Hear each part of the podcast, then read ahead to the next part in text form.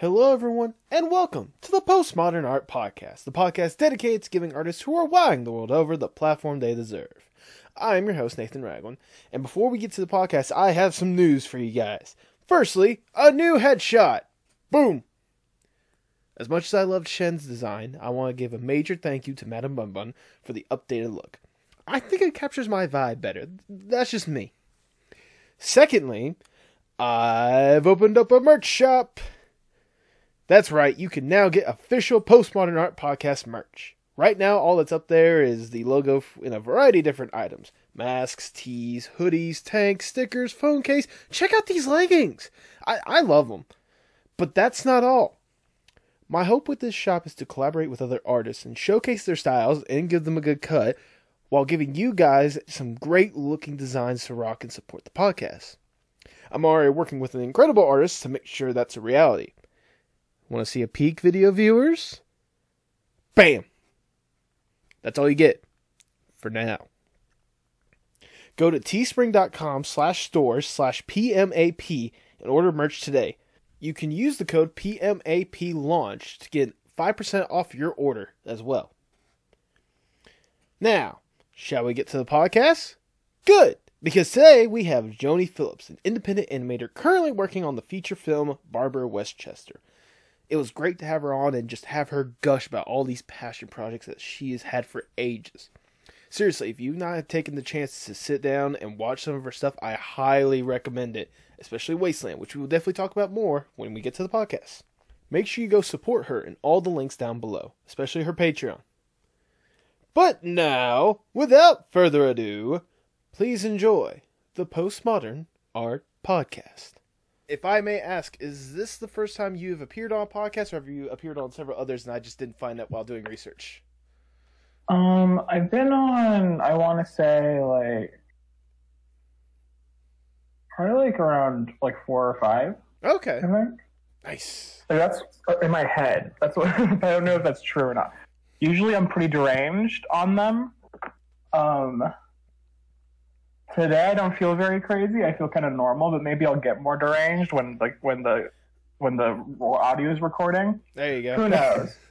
I mean, hey, whatever floats your boat. I'm just here to have a good conversation at the end of the day. If that means we have to go off into the weird, obscure, I mean, consider fact we're going to be talking about some of the stuff we created. It's going to get weird and bizarre at some point. So, yeah, definitely.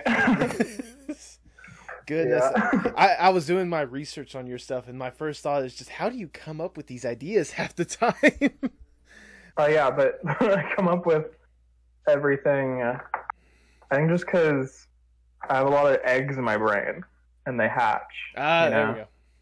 And like I have like a, a hen house in my brain where a bunch of chickens with with egg ideas when they're like warming them up, and then like uh I don't know why I'm using this metaphor, but it just kind of makes sense to me right now. I was gonna say it's a great metaphor. I've never heard it before, and I appreciate that you're the first to use it.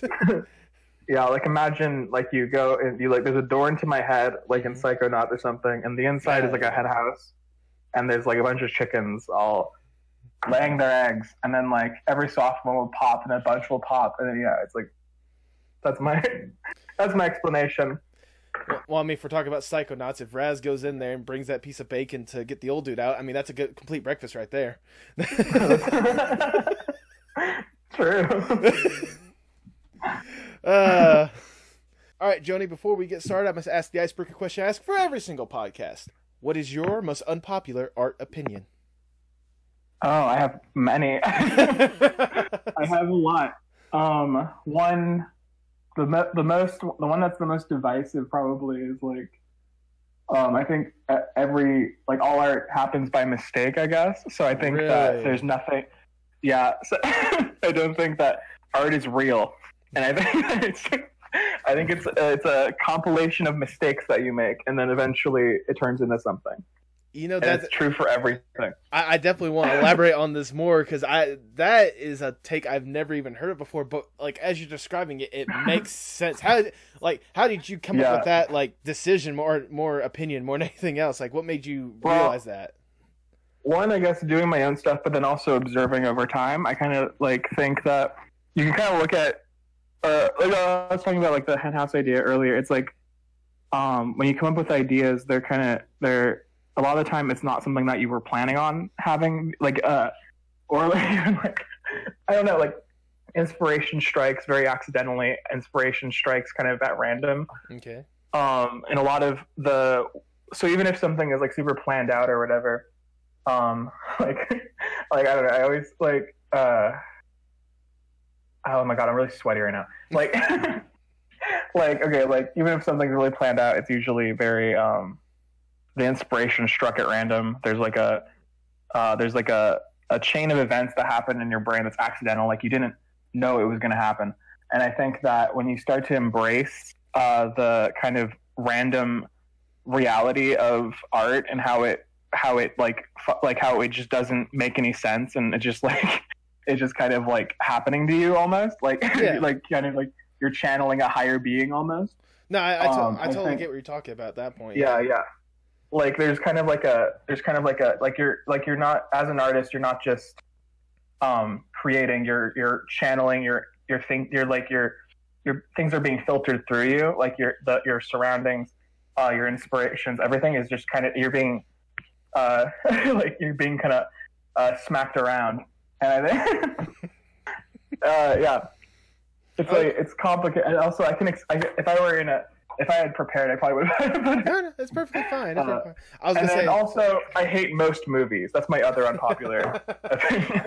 I mean, it certainly helps whenever you you're watching movies and you certainly know. Oh, I would have done it like that. Like I know for me, I, I'm a I'm a filmmaker as well. Um, I've made Yeah. short films and such. So like as I'm watching the film, like it's completely ruined for me because I'm watching something. I'm like, well, well, that could have been done like this, or like why they do that? That that's ridiculous. If they gone with this kind of angle, something like that. Like I is completely ruined the the movie watching experience for me more than Yeah. anything else. totally. I was gonna say. I love Cat in the Hat 2004 or whatever, 2005. Hmm The Mike Myers vehicle. I'm a big fan of that. That's another unpopular one I have. Okay. Uh, anyway, yeah. I, I I just wanted to uh, elaborate on one last little point when it comes to the the art is basically a bunch of mistakes or whatnot. Is that something that you've? I'm not going to say. Is that something you've more or less incorporated with some of your stuff? Like, was there stuff that you may have like planned at some point that you like? No, wait, this works a lot better by mistake. Like a mistake Mhm. happened, or you know, something along the lines of that. Is that something Well, that you've embraced yourself? In your Yeah, work? I mean, I'm my entire uh, process from beginning to end is really informed by intuition and like essentially like kind of following paths um, that I that I so like for example, when I started writing um, Barbara Westchester, the Mhm. movie I'm working on right now. Um, I literally quit my job to start working on this thing. I Oh, like really? started going, uh, and I literally had no idea how it was going to end, and I had no idea what even like most of it was going to be. Mhm. Um, but I knew that there was like a core element that I felt like was important and that I wanted to express. It was like a like, and it was inspired by a lot of things that had happened happened in my life and whatever. And I was like, I, I noticed that there was something kind of interesting or powerful about the observations I was making. Okay. So I was like, I'm just gonna see what happens if I dedicate my entire life to putting this together, basically. Um, and now it's like a full movie. it's like it's all there, and Okay. it took me a while to get there. But the the intuition and the and the um, the gut impulses all got me into the point where I have like a full movie ready to go, and I'm making it now. And it's kind of like that's kind of the whole thing about what I do. Even like when it comes to animation specifically, or like the backgrounds or whatever, I'm like, I try not to go into it with any idea Mhm. or any um for the most part like of course you have to have ideas but it's like more like when i start doing a specific task or whatever i'm going into it um uh, in a in a in a way where i'm trying to mostly rely on my intuition and mostly rely on mistakes or like um like like most of my drawings for example like i really i really like love expressive gestural stuff but then also i'll like make a mistake on my way or whatever or like draw in a way that i don't really care for or something but I'll keep it because I'm like, like firstly, I'm trying to move fast also, but secondly, um, I think somewhat in the process of using mistakes, there's something uh, that happens that's really interesting, and I get really excited by like this is something that like I get excited by the idea of like something existing that couldn't exist without like uh, a lot of like outside influence or whatever, so like or whatever or like whatever, like so the idea that this drawing has been fucked up by my by like me like like me shaking my table or something. Mhm. Okay, I'm gonna I'm gonna incorporate that into the final thing now because that's like because a part of it is like uh, trying to uh, capture uh, real life as I experience it, you know, like to some extent. So and to me, it always feels very um like I'm like nothing is in my control and nothing's in my in my like I'm not able to uh you know I'm not able to like uh like uh you know it's not nothing's in my control so it's like there's so for me a really uh exciting thing for me is to try and make that happen somehow in the art that I make to the best of my ability Mhm. so like uh like the like the story itself and the process of creating it it's like all like me trying to get something out in a way that like that is kind of uh just it's like it's reflecting life in a way that things don't reflect usually reflect life hopefully i don't know yeah that's my ramble hey, it's perfectly fine. Ramble all you want. I was gonna say real quickly the you know outside influence making some of the better things in art. That's basically how I come up with the teasers for this podcast anyway. So, yeah Uh, so but anyways, art is basically I guess a chain of mistakes. Is that a, a hill you're willing to die on? Mhm. Yeah All right then. at least mine is at the very very least mine is All right. at the very very least Hey. that's why i can be so productive I mean that's that's the thing of opinion. Everyone has their own. But with that, I cannot think of a better way to start the postmodern art podcast. Welcome everyone. I'm your host Nathan Ragland. Uh, feel free to subscribe or follow on whatever streaming platform you prefer. Uh, merch is now available. Links in the description. Also, follow us on Twitter for any future updates and guest announcements, including today's guest. She is an animator and filmmaker with a unique art style that's worked with the likes of Frederator, making the feature-length animated film Barbara Westchester set to release later this year. Welcome to the podcast, Joni Phillips. Joni, how you doing Hi. today? hi hello i'm Uh, happy to be here it's very exciting Well, I'm happy to have you here. Thank you so much for taking time out of your schedule to sit down and chat. Um, I know for me personally, it was like seeing. My first attention was seeing the teaser for Barbara Westchester, and like ever since I've seen that, I've just been like hooked to to learn more about you. And you know what better way to start with that than going more or less with the origin story, not just of Barber, but for Joni as a whole. How exactly did you get interested in art and animation as a whole? Well, so I was kind of like, as a child, I was just kind of obsessed with animation to begin with, and kind of just would watch it all the time. Um, and it was just something that I really liked, obviously, like just kind of casually. And then I was, you know, I started doing like Lego animations when I was like in middle school. Or Actually, no, when I was like eight. When I was like eight years old, I started doing Lego animations, and then I kind of got good at that.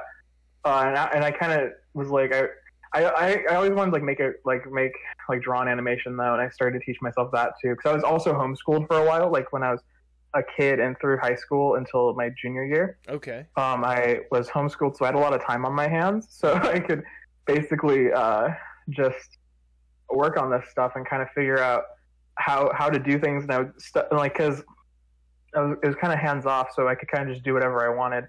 Uh, and as long you know, and it, wasn't it wasn't a good and it, it didn't it didn't make me very smart, but it made me smart a different way, I guess, in a in a in an artistic context.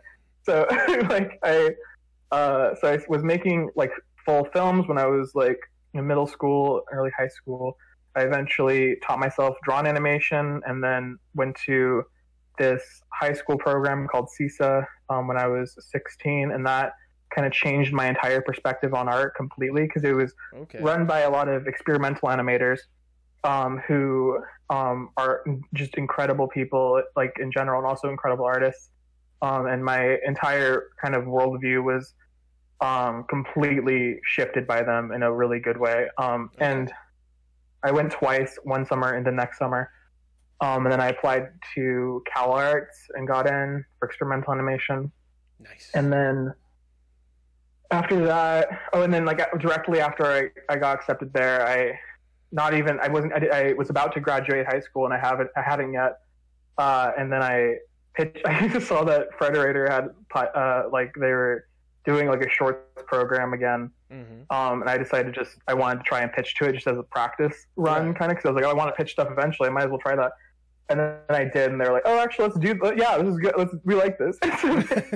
uh, so then I started uh, school at CalArts and the Frederator short at exactly the same time, and I spent about three years working on the Frederator short, or two years, I guess. Wow. Okay. And then also working at school. At my while I was doing the Frederator thing, I was also I made Goodbye Forever Party, which was my kind of my first foray into like doing long long form kind of dramedy weird stuff.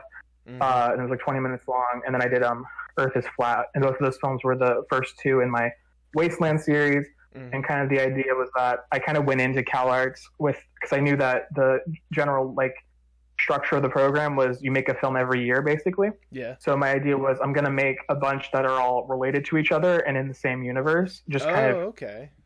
um, because I knew that that was what because you had to make films anyway. In general, people just make different ones every year and just don't make them really related. But I was like, I really want to um, do something. I want to do something like really crazy because I, I know how to do stuff already. I, when I, like, when I lived in my first week there, I was like, I've literally learned. I'm not going to learn anything here. I already know everything. like not to not to two man harm. So I was like, I'm just gonna try to like do the most insane shit I can. So basically, Yeah. and I was like, because it was really, it was honestly like way over. Like, so I, I'm like, so at post CalArts, I'm like two hundred thousand dollars in debt to. Uh, so it's kind of it's, it, and I kind of knew that going in as well that I'd be going into a lot of debt. So I was like, I might as well kind of just go fucking crazy. And so I made uh, Earth is Flat, Goodbye Forever Party, Dr. Sam Laney's Burden, Mhm. We're All Dying in the Wasteland, and then uh, in my la- in my final two years, I made the final legs of the Disciples of Essentia, and all those uh, work together and create like a pretty like a kind of an abstract feature narrative feature film, kind of about uh, like being a person mostly. Mhm. and then uh yeah and then since after i graduated um i got a job at buzzfeed doing uh animations for weird helga which Oh, was really, really? fun Okay. yeah so i did about I, sp- I was there for like five months and i was trying to get other jobs while i was doing that but i kind of felt like uh, there wasn't really a lot of space for me at the time in the industry and i was kind of like i, I don't know uh, so i uh, basically i was just like because i had started a patreon before that so i was like i'll just start because I, I was trying to make a feature i was trying to make barbara westchester which is another idea i had as a feature film i wanted to make it forever and i was like i'm just going to make it. So i started uh, while i was working there i started a patreon and i kind of started i was like i might as well just like save money while i'm here and then quit and then just go do independent stuff. And so i did that and then uh, i was having trouble writing barber when i when i left my job. So I was like i'll make a 10 episode series that's kind of like a prologue to it based on another idea i have which is called secrets and lies and town of sinners Yeah. uh, and I spent five months doing that. Um, and it's all up on YouTube now. Mhm. And then for the past, since I finished that, I've been working on the Barber feature, and it's going pretty well. Mhm. And like doing some other stuff with my friends too at this like weird little studio we made called Herbert Sorbet Studios, Right. and it's really cool. Uh, we're making like a bunch of stuff there. It's pretty, yeah, it's pretty fun. Nice. Yeah. I, I just want to say I usually say this jokingly with my guests, but I think you just about answered just about everything I had planned for this episode.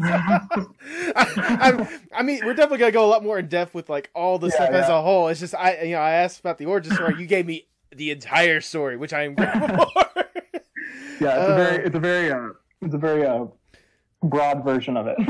I mean, to be fair, I mean, you know, at the end of the day, like with all this stuff, like this is stuff that you're passionate about. So, like, why, you know, just gush about it, go all out with it. Um, I, Yeah. I, I do want to backtrack a little bit. I know you said about this, uh, like the experimental animation classes that you took in like high school stuff like that. Was Mhm. that more or less like an inspiration for your art style and like for how you tell a story as a whole? Like, what would you say is like a major inspiration on that?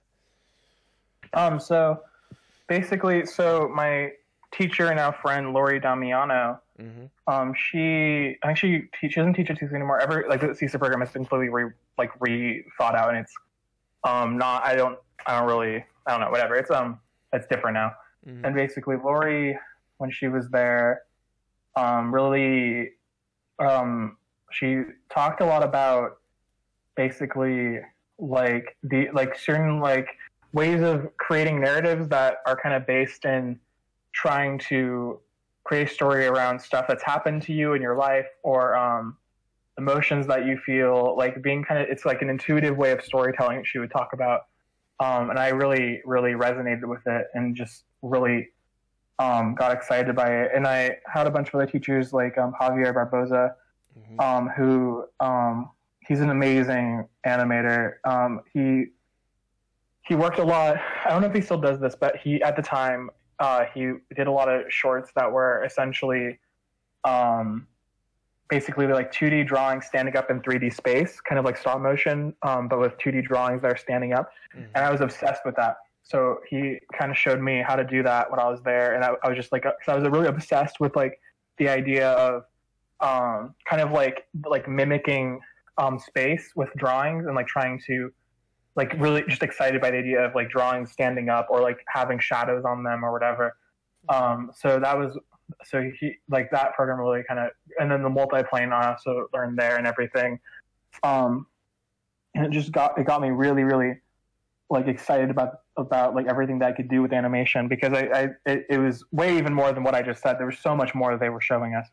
Um, and it was really like eye opening, like like like not just in animation itself and like all the different techniques and everything, but also um, like the the way that the stories were working and like kind of the not, there's like a lot of non-linear narratives or abstract animation or like just stuff that was um really uh like not like anything I had seen because at that point I probably the most experimental thing that I ever saw was like Ed Edd and Eddy or something you know right like right. Uh, but that was like my favorite thing also but mm-hmm. like uh uh like I like it was like I had pretty much only seen like TV cartoons growing up or like like feature length movie like the I mean like animated movies.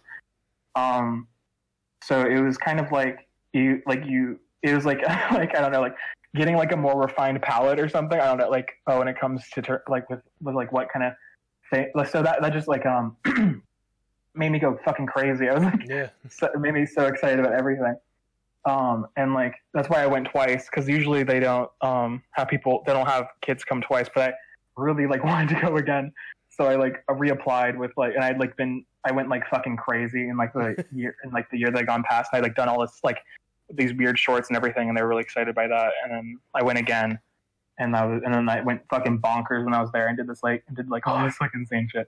It was, it was very it was very um like it was very it was very like an exciting time for me because I was like, oh, like I can. There's so much shit I can do. It's like it's like there's not like I don't like there's not just like one avenue in which I can do things. There's like so many different ones, and they're all and it's like, yeah, that, yeah, that's kind of the yeah the thing about it.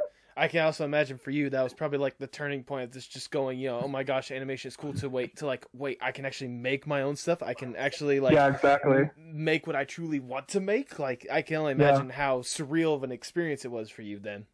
So yeah, I mean, I cause again, I had been making films for a while because I started when I was like eight, right? And I got pretty good. I had been I had been posting online even like uh, before that, okay. but I think um I all I had done was like you know just kind of traditional drawings and like traditional animate like stop motion animation, um, and combinations of both. And I was already excited by the idea of like combining things and like trying to like figure out ways to um, yeah like combine combine different mediums and whatever. But I just had never seen like the kind of the vast uh, kind of possibilities, I guess. Mm-hmm. So yeah. Okay, okay. Uh, well, I mean, you know, as we're going down this little path, you got through those classes, you get the Cal Arts, but at the same time, you, we had talked about, you mentioned it, but you actually got, uh, an, I, is it an internship with Frederator, you said? Or, um... No, I created, I, uh, I pitched and directed a short there. There we go. Which so, right, right before I, um, sorry, um, sorry, I had a bunch of limeade before this, so, mm-hmm. you know, it really clogged up my throat. Oh, okay, yeah. but, um, Uh, yeah, so like right before I graduated high school, um, they they had opened up pitches for Go Cartoons, which was their because they have like a, they have like short incubators. Mm-hmm. Um, so they make a bunch of pilots um, and whatever, and, the, and you know people come in and pitch them or whatever, and then they make them. Um, and I pitched the this uh, one called Rachel and her grandfather control the island. Um, and I don't know, like I wasn't really expecting much going in, but then they um, actually liked it, and then I was like, oh fuck, okay. so yeah, so direct. So while I was at Cal Arts, I was also directing that short, um, this like five minute pilot for Rachel and her grandfather control the island. Right, which I um, I think a lot of people know me from that mostly at this point. Well, I mean, to be fair, Freder is a big name, and for a lot of people, especially if they want to see like you know Bravest Warriors and Bee and Puppy, Yeah, and yeah. all the shows that came from that, like that would be one of the things that'd be along there. And I've actually, uh, you know, like I said, while I was doing my research, I actually sat down and watched that among with all of your other stuff, and my goodness, like it was a, it was a funny, like fun little concept more than anything else. How did that like come to you? Was it something that you just came up just for the pitch, just to say that you pitched it, or was that something you've been toying with a little bit beforehand? Oh, I've been, I've been again because I've been doing this since I was, since I was like eight, Okay. and I actually have been thinking about the same idea since I was like around eight years old. I've like been doing. It kind of was like a long progression of um, the same idea but just in different iterations. okay. and I kind of started with um, this idea called Jeffrey and the Old Man, which was kind of because a lot at the time, a lot of Lego animations were featured like two guys sitting on a couch uh, talking and like talking about video games or something, and I kind of hated that. Even as a child, I was very critical of things. so, uh, so I was like, I'm gonna make one that's like weird, basically. So I and it kind of it was kind of Back to the Future, I guess. This was before Rick and Morty came out, so it was actually, Okay. and I hadn't seen I hadn't seen Back to the Future, but to me it was like an original idea. Uh, so so, but it was like an old man who makes inventions and this like normal guy who he keeps like abusing. It's very it's actually very it's very similar to Rick and Morty. Okay. But Uh, was not inspired by because it didn't exist as far as I knew. But Either that, you're a time traveler, you're just not telling us. yeah, true. uh, but then it kind of turned into uh, this other idea called Rachel and Jeffrey and the Old Man, and that turned into Rachel and the Old Man. And then I was like, it's weird that she's hanging out with an old man, so I'll make it her grandpa. And then like, uh, and then I got to that point where it was Rachel and her grandpa, and then I, um. I was about to pitch it, and I was like, I have no idea what the story would be. So I was, I'm just gonna, because I was really obsessed with um, Edward Snowden at the time when I was thinking about this and then thinking about like government conspiracies and stuff. And I was like, oh, well, I'll make it like they're do- like they're just doing that. They're so they're basically trying to they're trying to uh, control everything. So that turned into control the island, and then yeah, and okay. Um, now it's completely different. oh, it's completely different now. So it's something you're still toying with and hoping to make it to this day. Yeah, yeah. Uh, yeah, so I'm actually I'm developing a pitch for it right now, kind of on my own. Okay. Um, and I'm pitching it around right now. Actually, um, it's like it's called the Peninsula Siblings. Um, and basically, I took Rachel from Control the Island, um, and then gave her four siblings based on my own. Um, and basically, it's more like a Wonder Pet situation now, where it's kind of like they get calls from people around the peninsula they live on, hmm um, and they go and answer their problems and stuff. they like go and like fix their problems, and kind of it's kind of like a more it's kind of like a more traditional kid show, Okay. uh, which is kind of funny because it feels like uh, seeing my stuff. It probably doesn't seem like I would make a kid show, but I'm actually really excited by that idea. So I'm like, yeah. so I'm doing that's what I'm doing with that. But yeah. Well, I was gonna say it, it- it's a fun little way to segue. If people have seen Goodbye Forever Party, I think you can make a kids show work. Um, so, but with that, I actually want to go into talking about uh, Wasteland, this five-part basically Yeah, mini yeah. series. You know, I guess feature in a way that you put together. I know you said you know going into it like there was always a plan for there to be somewhat of a connection between the stories somehow. Mhm. Okay. Yeah, so I made I made Earth is flat first, um, and I wasn't super happy with it, but I was like, again, I'm gonna kind of commit to this idea. hmm So kind of the if the first idea I had after that was like, oh, I'm gonna make a short about like the piano player, um, which I didn't. So I, I kind of just shelved that, but then I brought it back for We're All Dying in the Wasteland. But um, hmm uh, I can't, going into Goodbye Forever Party, I was like, okay, so it's gonna take place in the same, uh, you know, war, map world thing, and then like basically. Um, and I knew I wanted to do it in pencil. I knew I wanted it to be like all traditional animation and stuff, um, with cutouts and whatever. So I was like, I'm just gonna basically keep the landscape of the last film in mind and kind of try to imply that they're in the same world but just through different perspectives. hmm And that was kind of how I started with that. And then I was like, okay, so when I finished Goodbye Forever Party, I started working on Essentia, but I wanted to explore the the idea more of like the wasteland. And then so I made those two other short films, Dr. Sam Mullini's Burden and We're All Dying in the Wasteland, um, while I was making Essentia. So it kind of it was like uh, so those three kind of solidified the idea Mhm. um, and kind of the narrative that's going throughout it. And then so I kind of wrote Essentia because I was already just interested in making something with um based on Heaven's Gate and stuff. But then I kind of found that a lot of what I was wanting to do with that story kind of related to the themes in Wasteland and everything. Mhm. So I was like, okay, so this will be a pretty good finale to that, to kind of everything I've, I've set up, basically. Um, so I started working. Yeah, so it was basically, yeah, it was a very long, long form project, but it, it I, yeah, it's pretty crazy. I don't know. Uh, No, I was gonna say like it, it definitely worked out in the end because one of the things that you know, if you i for those who have watched it, one of the major things that I think worked well for it is the fact that like even though it's a five part series that is interconnected, the different styles that you use for each different shorts and stuff were absolutely incredible. Was that something that you were also planning on doing, or is that just more or less you experimenting to see just how far you can go with this? yeah, I mean, um, I think Earth is Flat was probably the most experimental one. It was basically, um, I just, I kind of want I went into CalArts with the idea that I wanted to make films that were again kind of like 2D characters standing in 3D space, Mm-hmm. um, like literally like stop motion. But then, you know, as I went on, I was like, oh, stop motion's like fucking expensive. Oh, this Yes, fucking yes, it sucks. so I was like, uh, I'm just gonna rely on drawings basically. Um, so that's what that's why Goodbye Forever Party uh, is all drawn. But like Earth is Flat was kind of, yeah, it was like 3D a 3D puppet and 2D puppets interacting hmm um, in like real sets mostly, um, and then a lot of like compositing and stuff. Um, but yeah, and then like uh, Goodbye Forever Party, uh, I'm like I was like I still I am still obsessed with um, registered cutouts, which is basically um, uh, 2D animate like traditional 2D animation on paper um, that's been cut out, but like the, it's registered to the peg bar still. hmm So there's a connect there's a line of connection to the to the peg bar where you drew, where that registered it. hmm Um, and basically, so that was I was like I wanted to make a film with that, so I just did. Um, and then the second the, the Sam Mulaney's Burden and Waste and We're All Dying in the Wasteland were both um, done digitally.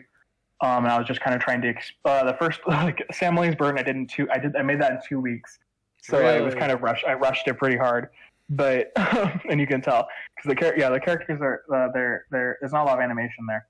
Um, and then with We're All Dying in the Wasteland, I was kind of trying to replicate a lot of the styles I had I had established already with like my Forever Party in Earth is Flat, which was kind of hard. But yeah, whatever.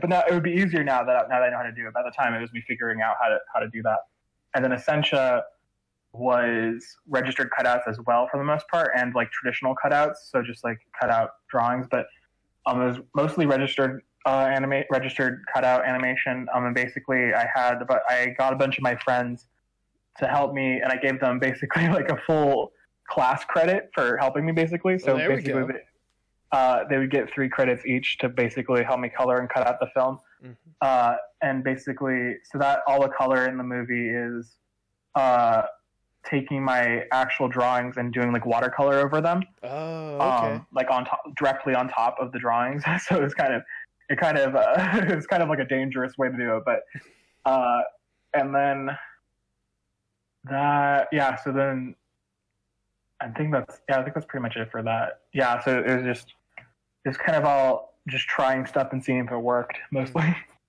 I mean, it, it- at least for me personally, I think it worked not just from a, a art standpoint, but certainly from a storytelling standpoint. Because for me, I, when I sat down and watched it, and I'm going to say right off the bat, this is like my personal favorite out of all the stuff that you've made so far. Like I, I am Thank in love with Lace, Wasteland. I can only imagine just with all the time and effort that's gone into it. But like the story more than anything else was like the shining star for me. Just kind of Thank you. this, this this underlying message that you tried to that I assume you you went into it like trying to have that sort of speak more than anything else. How hard was it for you to really convey that you know, not just for an animation standpoint, but for like, you know, this like drama comedy aspect that you were trying to go for? Um, well, kind of like it was all kind of flying by the seat of my pants, obviously, because it was like, okay, now I'm ma- okay, so now, uh, now I'm making one about about Lilith. Now I'm making one about this character. Now I'm making one about this character. Mhm. Um, so each one was kind the idea was like I need to make each of these kind of stand alone because firstly I was like okay I want them to be able to you be able to watch them uh, removed from their context, but then I also wanted them to uh, have again like kind of progression of themes Mhm. um, and progression of um, ideas and how they manifest, basically.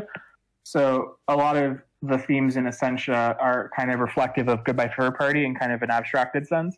So like kind of thinking about how can I tell a cohesive emotional arc without um, relying on the same characters and relying on you know and kind of shifting the perspective a lot. Mm-hmm. So with Earth is flat, I took into I took into consideration kind of what are what are the themes I'm establishing here. What are what do I what do I think are the most important aspects of the story that I'm telling here.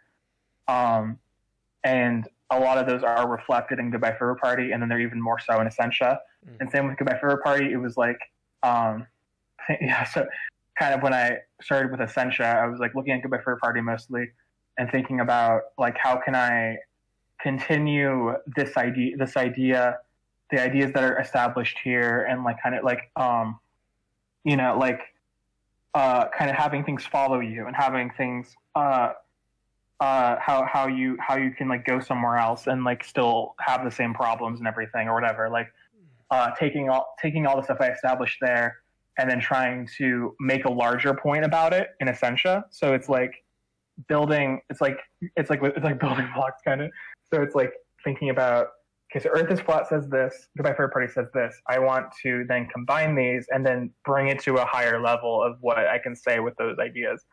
Um, and basic, so then, like, uh, and same with Dr. Sam Mulaney's Burden also.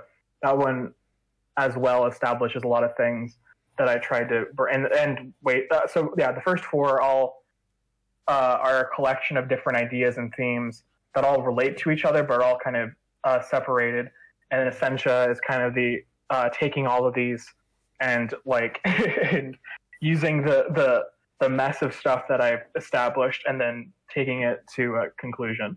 So like if there's a structure there, but it's not like a traditional like point A, point B structure, you know? It's right. not like act one, act two, act three, but there's like um it's like a structure in that it uh it's like it's it's building on itself and it's thinking about what came before and like how can I make this work and you know how can I reuse imagery? How can I reuse uh, you know because I, I, also I also think very visually mm-hmm. also so it's like um, and again that's why most of the stories in Wasteland are um, very visual centric like a lot of the dialogue is kind of throwaway um, and then like the main emotions are portrayed through like the facial expressions or how how like they where they go and like what the what they look at and everything um, and then the dialogue itself is kind of um, not meaningless. There's a lot of meaning to it, but it's very casual and it's very um, it's not um, it's not like dramatic dialogue. It's like it's like why are you doing this? you know, like a very straightforward like people kind of just trying to say stuff. Oh, like the the balcony scene in Goodbye Forever Party, I think is kind of is a good example of this because mm-hmm. I think, uh, you know, like Lilith is like I just don't love you anymore or whatever, which is a very blunt way of saying it but then you know like the way that she's acting like and the way that she's uh, expressing herself visually is a lot more nuanced and a lot more um, specific than the things that she said. Same with like may who's her girlfriend in, in the on uh, with her mm-hmm. on the balcony. She's saying things that are very like like um like i don't i don't think you are sorry. I don't you know, about these like very uh kind of surface level uh things about their relationship, but then kind of as you're watching her and then how she responds to it and then how she, you know, they're, they're it's a lot more nuanced and it's a lot more emotional. Um, and that's kind of the idea of the whole thing is kind of to rely on the subtext as the main thing rather than the, the text. So like the subtext is kind of the focus in a weird way. Like it's like, this is kind of the same thing with like Secrets, Lies, and House Sinners. A lot of what was important to me in that as well was kind of like like what the, what the things they're saying that they're what they're implying is more important than what they're saying directly mm-hmm. um and what like the implications of what you're being shown is more important than like what they're directly saying and like you know so it's kind of yeah it's like um so in wasteland it was kind of like again like i'm showing you a lot of characters who don't um, express themselves like a typical movie character or something, you know, like a typical like written character. Because again, a lot right. of, it was it was a board driven movie, so it's like I'm literally like I didn't write any scripts. I I just entirely did storyboards for everything, outlines and storyboards, and that was it. So it was like for me like that because the focus again the focus was trying to use the imagery and use the use what you're like what and like the editing and like the sound design and everything and kind of using those things to evoke um, rather than to like try to tell you what what I want you to think. It's rather trying to have you feel what I'm trying to say. Kind of. Mm-hmm. Uh, yeah, that's kind of it. I don't know if that makes sense. No, no, I, I was gonna say it makes complete sense. I just wanted to say real quickly, like on top of all that, like something that definitely resonated with me when watching Wasteland as a whole is that you know even though these are some of the most like obscure scenarios that anyone's ever seen, like for example with uh Dr. Sam Mulaney's Burden. I mean, the fact that a hot dog was in someone's eye, that's something that I don't think has ever happened before. Um, but, the, that you know of. that I know of. I, I haven't done that much research. I will give you that one. but like even with these Look, like everything I do is inspired by real life. yes, because at Just some kidding. point, no, but the, the point I was trying to get is like you know with these you know out of this world like scenarios, the fact that you have like quite possibly the most human representation I've ever seen in animation, like when it comes to like the characters themselves and how they interact with each other. Like that was something that definitely resonated with me as I watched, like you know, and helped me better connect with the characters than, like you said, watching a movie and seeing someone just like you know going all out with the action, you know, whether you know that kind of stuff. I mean, like, Like, yeah, like I, I would think like um uh, this is like a recent movie, I guess, but like Marriage Story to me is kind of like the opposite, uh, and because it's kind of like very reliant on what they're literally saying, and like while the the character like the characters, the actors in the movie are are very good and like expressive uh, in how they do it. A lot of or like uh, like I like I really I really don't uh, like things that rely too much on the words that the characters are saying in general, and I think like um, you know, like uh, like in that scene where uh, the guy uh, Adam Driver is like screaming at uh, at um, Scarlett Johansson or whatever. Uh, like he like he like punches the wall and he goes like every day I wake up and I hope that you're dead. And that's kind of like a that's like a very um uh that's a very like like outward that's a very like w- uh, that directly represents exact everything that you need to know about what how he feels you know Mhm. like every like and to me and all that there is there's room for that i'm not saying that like it's not valid or something but i think right. for me i prefer like um to that where it's like it's like you you you're, you're you are looking at not the whole picture and you're taking what you can find with what you're given. Hmm um and that's what so like like um like like uh, my favorite movies are there's uh this one by the Safdie brothers called like Daddy Longlegs. Um it's one of my favorites. It's one of the early ones. It's um um not really readily available but I, I watched it on the Criterion channel and like it, they took it off so now I have it on DVD but um it's it's a it's a it's a movie about you know these this like very flawed father character and that's like not a very that's like a very um that's like a thing that shows up a lot in, in cinema but like kind of the the way that they they show it is through like like they show that it's a very it's a very like emotional it's emotionally driven movie rather than like so it's not relying and like that's also like again like because they made uncut gems for example like they're Okay. like their whole like um like they're they're about the feeling of the film rather than like what the words they're actually saying and a lot of it's improvised and a lot of it's like you know and that's that's kind of the feeling that I get really excited about and kind of what I try to uh, put forward in a lot of time, a lot of my things it's just like how can I make you feel rather than how can I like how can I make you feel it rather than how can I make you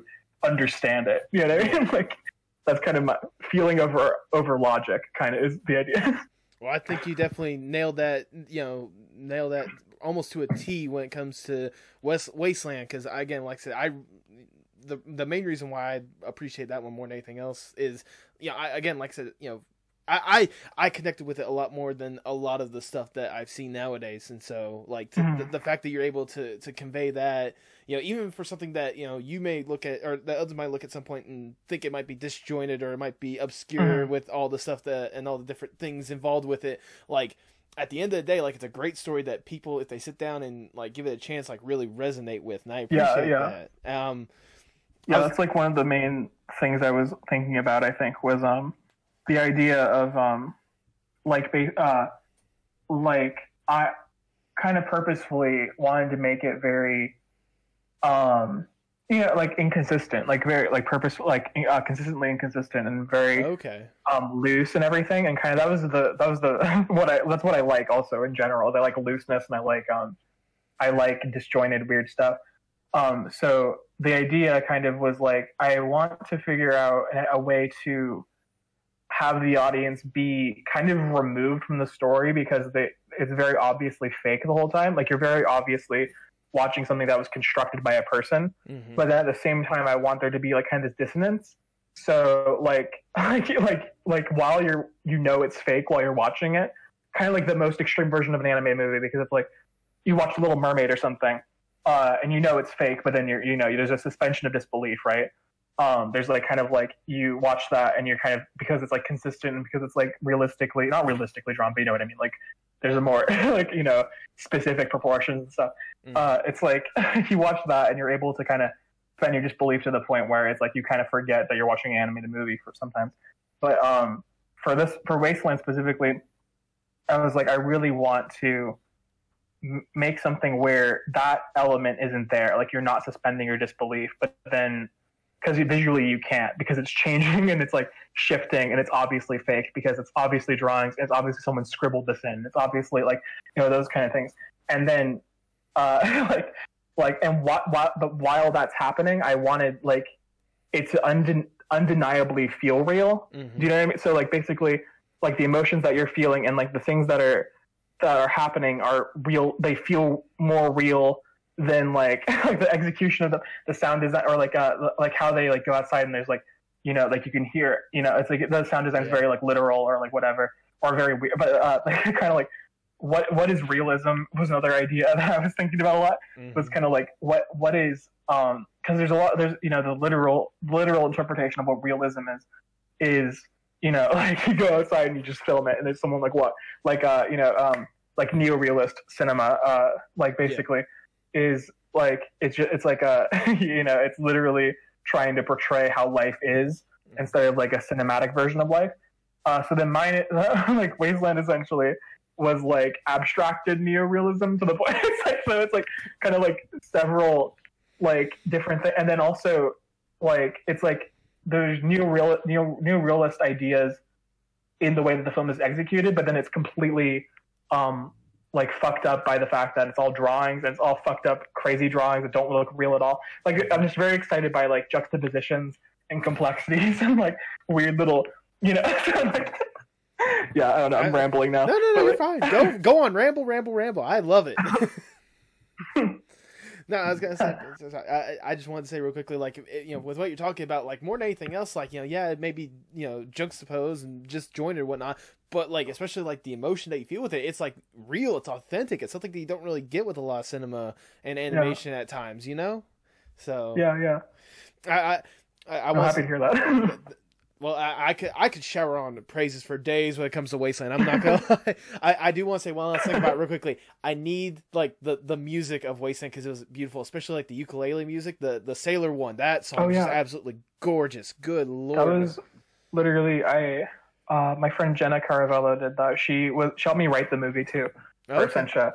Um, and she she is amazing. She's like mo- she mostly works in VR and um like VR games and stuff. But I um really uh, wanted her to help me write the movie because I felt like um a lot of our conversations to me and a lot of things like when I would when, when she like when I showed her Goodbye Forever Party while I was working on it, a lot of her observations and a lot of um her like a lot of her advice or like what a lot of her criti- critiques were very you could tell that she understood it Yeah. uh, for what it was rather than like a lot a lot of the critique I would get at the time was very not getting on its level and understanding for it for what it was Yeah. um, and it felt like it was trying to a lot of the critiques I would get were, were very like missing the point a lot. While it felt like with her, it was like she not only understood, but she would like get down on its level and like kind of like be like, "That's what blah blah." blah. This is like, like um, there's like this story I uh, I always reference when I talk about it. It was like um uh like uh it's like Walt Disney or something. Like there's a story about him how he like uh like when he talked to kids or whatever, he would like get down to their level and look at them in the eye or whatever Mhm. it was kind of like it was kind of like that like it kind of felt like she instead of like uh you know it's she would like get down to the level of the movie and kind of be like this is what and like note see what it is for what it is or whatever Right. um and i got really so i was like I, uh, she was one of the people who helped me um the other one was um my friend in michelle huh and she um was another uh close friend of mine and they both so they both came on and uh and uh, they both inspired Celise and Mira, um, and we kind of uh, I had so like they so they were really informing the movie itself and kind of how the characters were acting and stuff. Okay. So we would meet like every week and we would like brainstorm stuff and everything. But um, basically, so Jenna, uh, basically for those for those songs, uh, for the first one on the mountain, she, um, we kind of figured out all of Mira's backstory together, and then um, she just wrote a song from from the perspective of Mira, uh, you know, and then how so, and then the second one was also similar, but it was like kind of just she was trying to distill kind of the themes of the movie and what we wanted to say with it Mhm. um kind of into uh, just one song. And I think it's a, she did such an amazing job. It's like very um it really I think it really does it. it like it's perfect. But it really does. yeah, um but yeah, it's like very um I always knew I always I always knew that I wanted Jenna to do music for it. I didn't know how intensely we would collaborate on it, but uh, when I it was like when I first came up with the idea, um, I was at a party and she was playing music at the party for everybody, Mhm. and it was like it was literally just the songs that she wrote for the movie, but just different ones basically, Okay. um, like in the same style and everything. And I was like, I have to have that in something. I have to have that in something. Like she's like amazing. It's like oh, blah blah blah. So, because I didn't know that she could sing. I didn't know. I didn't know that she could sing before that. And I was like, oh wait, okay. So this is like I'm gonna try and figure out a way to like have her do something for like the movie I want to make, and then so then it just kind of went from there. Mhm. But um, yeah. Uh, no, I was gonna say one last thing when it comes to, to Jenna's music, real quick. If she could find a way to release those songs that she sung on there, I would be eternally grateful because I, like I said, especially the Oh Sailor one at the, at the end, I fell in love with that song Yeah. so hardcore. I have um I have the soundtrack for the movie on my Bandcamp. It's like oh, okay. Thank you. I'll you. send you. A, I'll send a link right now. Thank you for giving me that heads up. And I, if, for those that may be listening or whatnot and curious, I'd be more than happy to include that in the description as well as well as some of your other links, which we'll talk about at the end of the podcast. Um, It should be that one. Pleasure sent. I'll be sure to check it out just in case later on. But anyways, now now that we've basically talked as much as we could about the Wasteland, let's talk about something a little bit more recent. The uh the wonderful ten part series that you developed, Secrets and Lies in the Town of Sinners. Now you said this a little bit. Was this a concept you kind of had? Like, was this always meant to be like a prologue for your feature length that you're working on, or was like was that that concept for the series kind of been? Has there always been an idea for a series like that? Well, yeah, basic. So, um, when I was working on Goodbye Forever Party, actually, I was doing um, these like character design exercises just for fun because I like to draw. I really love drawing, so I was just doing them. Um, and I was my my goal was just basically to design a bunch of different families. Mhm. Um, and I was like, oh, these are these are really fun. I want to do something with these really badly. Um, and basically, um, I just like gave it. I was like, okay, I want to make a game with it. I want to make like an online game, like an online flash game where it's Oh, like, okay. um, where it's like a map and you click on them, you click on all the houses and you like go in and like and like peek through all their stuff and like figure out like drama that's happening behind the scenes, you know, like through like all the little things you can pick up basically. hmm Um, and that was the original idea. It was, and it was it was called Secrets and Lies and Town of Sinners.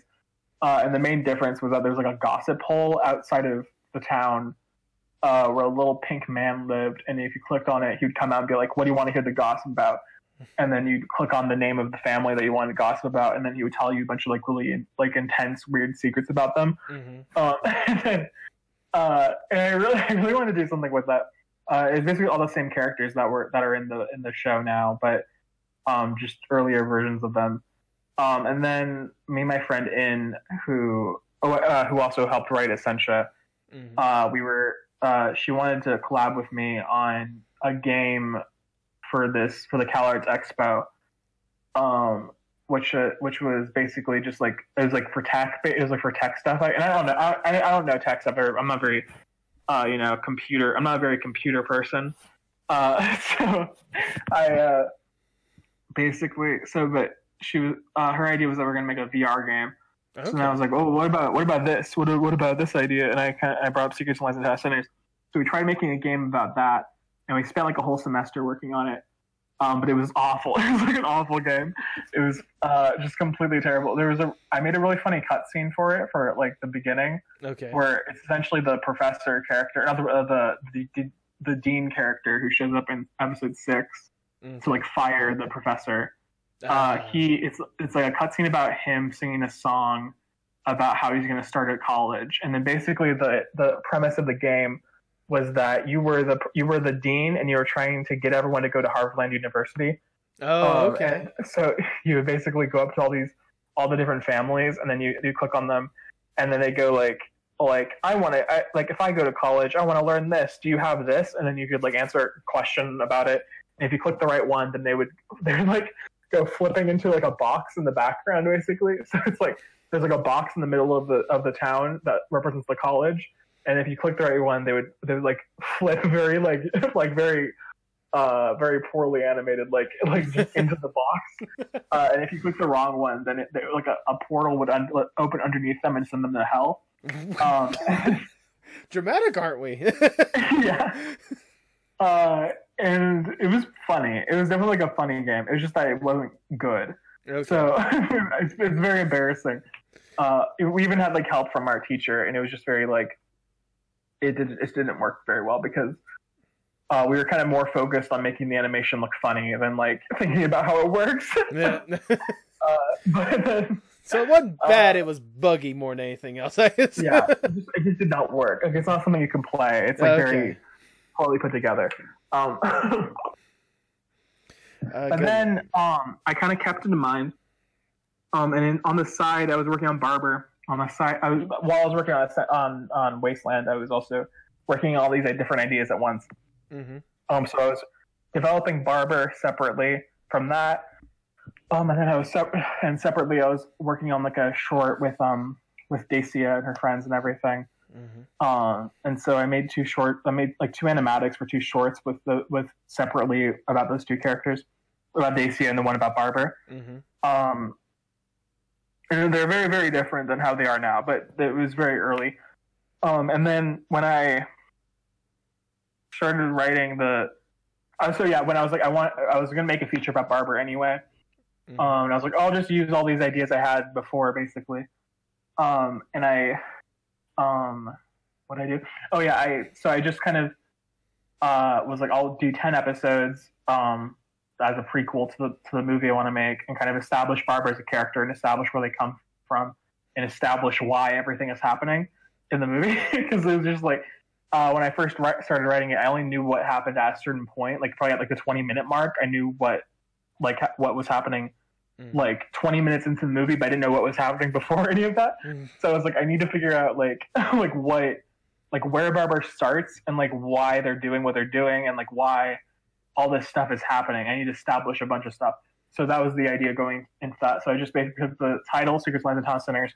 I took the character designs and everything, and just kind of slowly constructed um, like a general overview of how the series would work in my head, and then like I wrote it all out, and then like kind of week by week just made a new episode about each of the different characters or whatever Mhm. and just kind of yeah and then slowly uh, and i kind of slowly figured out how to like uh, bring it all together. And then now it really like it really made the barber movie like way way better having done all that work. Because i now i like i kind of when it now i have like all this context and i can be like okay here's all the, all the themes that i established before. Here's all the you know because I, I work very well when I have stuff to build off of. So, um, because I have a lot of a lot of my ideas, a lot of the way that I work is kind of based in uh, a lot of like improv ideas or a lot of like concepts you learn in improv. Okay. Um, so like, kind of just how my brain works at this point. Um, and it's like, so having like things that can bounce off of really helps me. Um, but yeah, so I spent five months doing uh, Secrets and Lies, and then I immediately started working on Barber after that. And now Barber is around like an hour and 15 minutes right now. There we um, go. And it's very there's a lot there's uh it start it starts in the same town and then it leaves the town and then it goes other places and it's just it's a very um it's a lot it's a lot of um just thinking about stuff i don't know Fair enough. I'll say fair enough. I, before we jump to, to Barber, I just want to say a couple, a couple things about secrets and lies, you know, town sinners.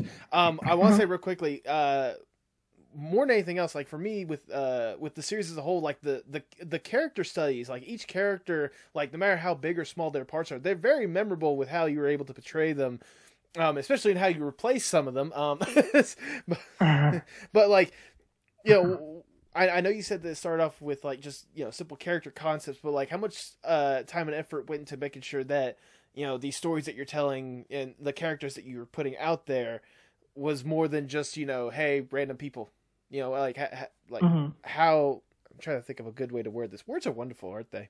Um, now, how much time and effort went into making sure that you know a, a story was there present and like making sure that you know all these characters like they have a purpose, they have a reason to be there Mhm. rather than just being there. Yeah, I mean, so firstly, I would like again, kind of going back to even like the VR idea. It was like a lot of like what you're seeing on the surface isn't the isn't the important thing. Kind of, it's kind of like what is hap- what what are they saying and what is it implying and what kind of going into kind of the structure of the whole thing is um was kind of inspired by like like uh, uh, this is because the title itself was Secrets, Lies, and Town of Sinners, and I was kind of think so it made me kind of already think about like religious stuff. Um, and because I grew up like heavily religious, um, as you can probably tell by everything I mean. But um, it's like very uh, it, the idea it was kind of like to take um the idea of a parable, like the kind that Jesus told in the Bible, and kind of um kind of structure everything in a weirdly similar way. Um, where like what is literally being said isn't the point; it's more of what everything symbolizes and what it kind of means on a on a subtextual level. Mhm. So like when you think about the kind of parables that Jesus told in the Bible, there are a lot of like double meanings or things that make, make sense contextually to people who were listening at the time, but don't make sense to us in the, mo- in the modern context Mhm. until you learn what the contexts are.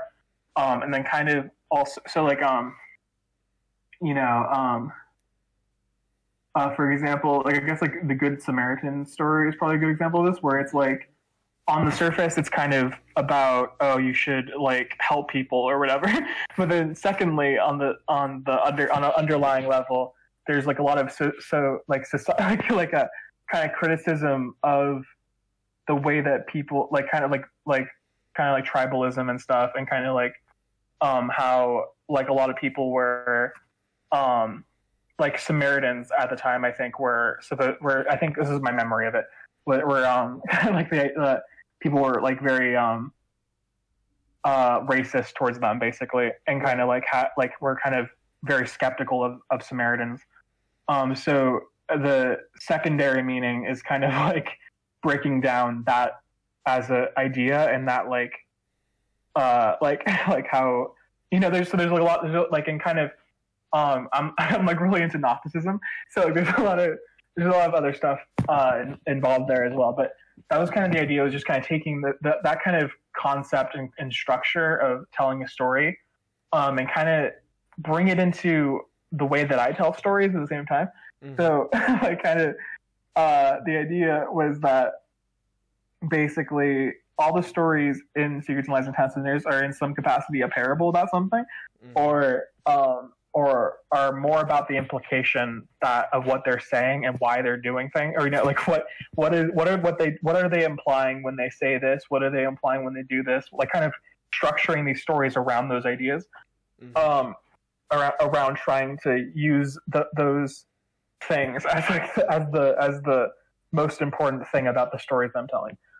Um, so, like for example, like the clay people, I think is a good example of this, um, where it's like it's, you know it's like uh, it, it, it's it's a it's a very on the surface level it's kind of like an a, uh, like a Steven Spielberg AI kind of thing, but there's also a lot of underlying meanings when you think about the context of everything that they've done and everything how they're being used in the story and how like what what their purpose is and everything. There's a lot of things that you can imply and kind of uh you know like there's a lot of implications.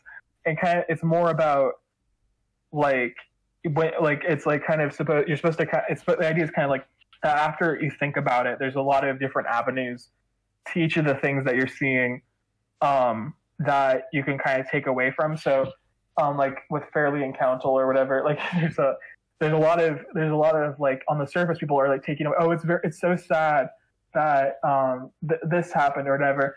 But then it's also like well like if you you know there's a lot of like uh like with how he reacts and the way that you know and how they how they talk to each other and the way that there, there there's a lot of things being implied that are happening that you're not seeing Mhm. uh, and like kind of the idea is to um like it's like like I don't know yeah so basically uh that was that might be that might be a part of it is that I was trying really hard to define the characters as much as I could and figure and figure out how to imply the underlying uh, stuff that was happening with them right. um, without directly saying it. So like, uh, yeah. So basically, yeah. That's that's. I think that's probably, and then basically, and then also that kind of ties into, um, I guess the Barber movie in general, also because that's also really structured, uh, like like personal personal stories being told. hmm So um, the way that the Barber movie is structured is mostly it's just Barber Barber's life, but then there's also a lot of characters who they meet who then kind of talk about. Um, they give Barber advice basically, and then they're, they're, they cut away to um, guest animation of characters kind of explaining how they deal with certain things. Um, and then kind of the idea is that the entire movie is like Barber doing that to someone else. So it's like, uh, so you're watching Barber trying to explain from their perspective how they got to the conclusions that they've gotten to over time. So like like about life.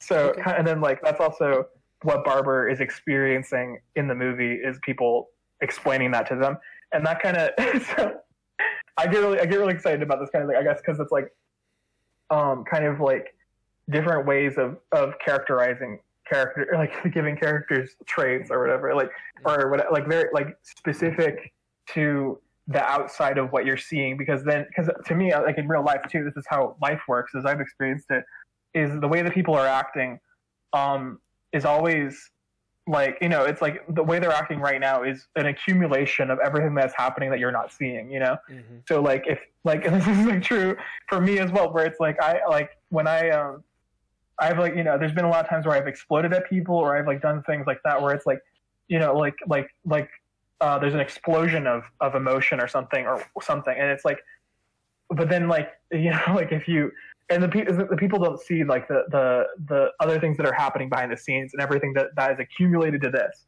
They're just experiencing what's happening in the moment.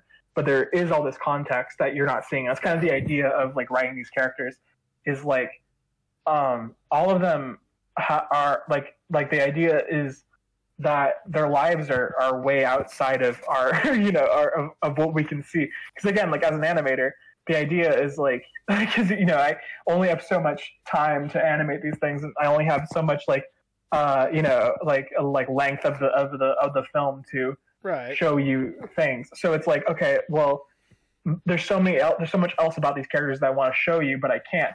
So then, what can I do to imply it, and what can I do to make you feel it and make you understand it in another sense? Um, and like also, it's like it's like I'm just rambling, but it's like kind of the the the idea is just that like um, I'm looking for opportunities.